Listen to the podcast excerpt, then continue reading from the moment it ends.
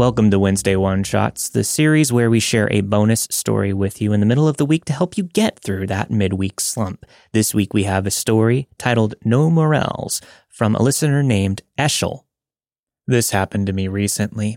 The weather felt like it went from winter to summer in mere days. The temperature shift, plus some rain, is prime for morel mushrooms. I planned to take a half day from work to jet off to the forest and find some. With plans in the early evening, I didn't want to go deep into the wilderness like I normally do on a foraging trip. Instead, I chose an experimental range closer to town that is very popular among bikers, hikers, and trail runners. It's never empty and is one of the safer wooded areas around. The conditions were drier than I had actually expected, and a layer of fallen leaves still covered the ground making these already hard to find fungi extra challenging to seek.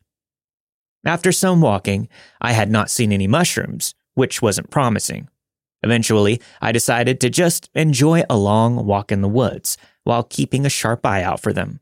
I was listening to a podcast. Wouldn't you know, it was Let's Not Meet.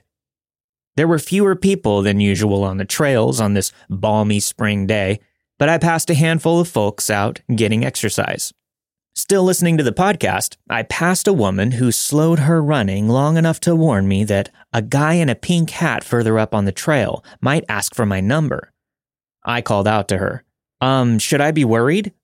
Without stopping and looking back, she said, No, he's just a little lonely. En route to the parking lot, I continued preparing my response to this weird forest cat caller in a pink hat. No one fitting that description appeared. The trail network is pretty expansive, so I was hopeful that the pink hatted creep had wandered in a different direction. Upon rounding a corner, I saw a man standing in the middle of the trail. This man was wearing shorts, but no hat. He was tall, seemed to be in his mid 20s, and was dressed normally for a day outdoors. Hackles up anyway. I quickly walked past him with nothing more than eye contact. The man was beside me a minute later, stooping down to pick something up. He said, Sorry, I didn't mean to make you nervous. I'm probably going to be doing this a lot. Before I had time to even get suspicious, I was distracted by a tattoo on his forearm. Morels. It was good to finally see some morels, even if they were in tattoo form. I smiled and pointed at the tattoo and asked, You're not out here for those, are you? He perked up and said, No, but I know how to find them if you're looking. I told him that I was, and we started walking together. He started sharing knowledge and tips about morels, most of which I already knew. The more we chatted, the more assured I became that he was just another local nature enthusiast enjoying a day out. I didn't even notice that he was no longer stopping to pick anything up. We, well, more so he, talked about mushrooms and mycology for a while. I made sure to mention that I had a boyfriend. Nothing about the conversation felt flirtatious or uncomfortable, and he was a lot younger than me anyway. He started name dropping well known mycologists he knew personally. This is known as hippie cred for those that don't know.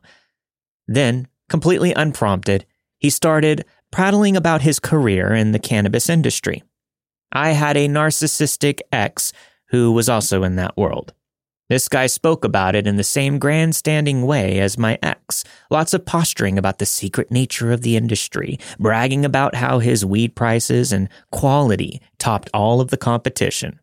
Lots of incessant humble bragging without considering the other person's level of interest.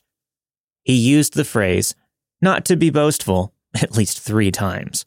It was an obnoxious reminder, but I was unfortunately used to being on the receiving end of this type of conversation. I figured I could humor him until we at least reached the parking lot. Nothing about the interaction gave me any bad gut feelings, just a few covert eye rolls. As we reached the mouth of the trail, we stopped to exchange numbers so that we could share some screenshots of map areas and pins where we had found morels and other edible mushrooms. As we were doing this, I noticed that the woman I had passed and another female runner were both standing in the parking lot looking at this guy and me. He seemed to notice this and insisted that we need to finish exchanging numbers before returning to our cars. He said that he needed to keep a low profile due to the nature of his job. We pleasantly parted ways and I headed to my car. Then, one of the women called out, Ma'am, just so you know, that guy ran up on me and asked if I wanted to get horny with him. The other woman, whom I had spoken to before, added that he actually ran alongside her for some time trying to get her number. She said that it was hard to shake him off. My jaw dropped as I explained that we had hiked together through the woods for a while. I let them know that nothing happened, but assured them that I would have never accepted his company if I had known. Just then, he roared past us out of the parking lot in a loud red Corvette. This struck me as not the kind of car that you would want if you were a Mr. High and Mighty Cannabis Industry Rep in a state where it's still illegal. So much for keeping a low profile. I thanked the runners who warned me to be more careful. It really would have been helpful if the woman had let me know that the guy was being straight up predatory and not just a little lonely.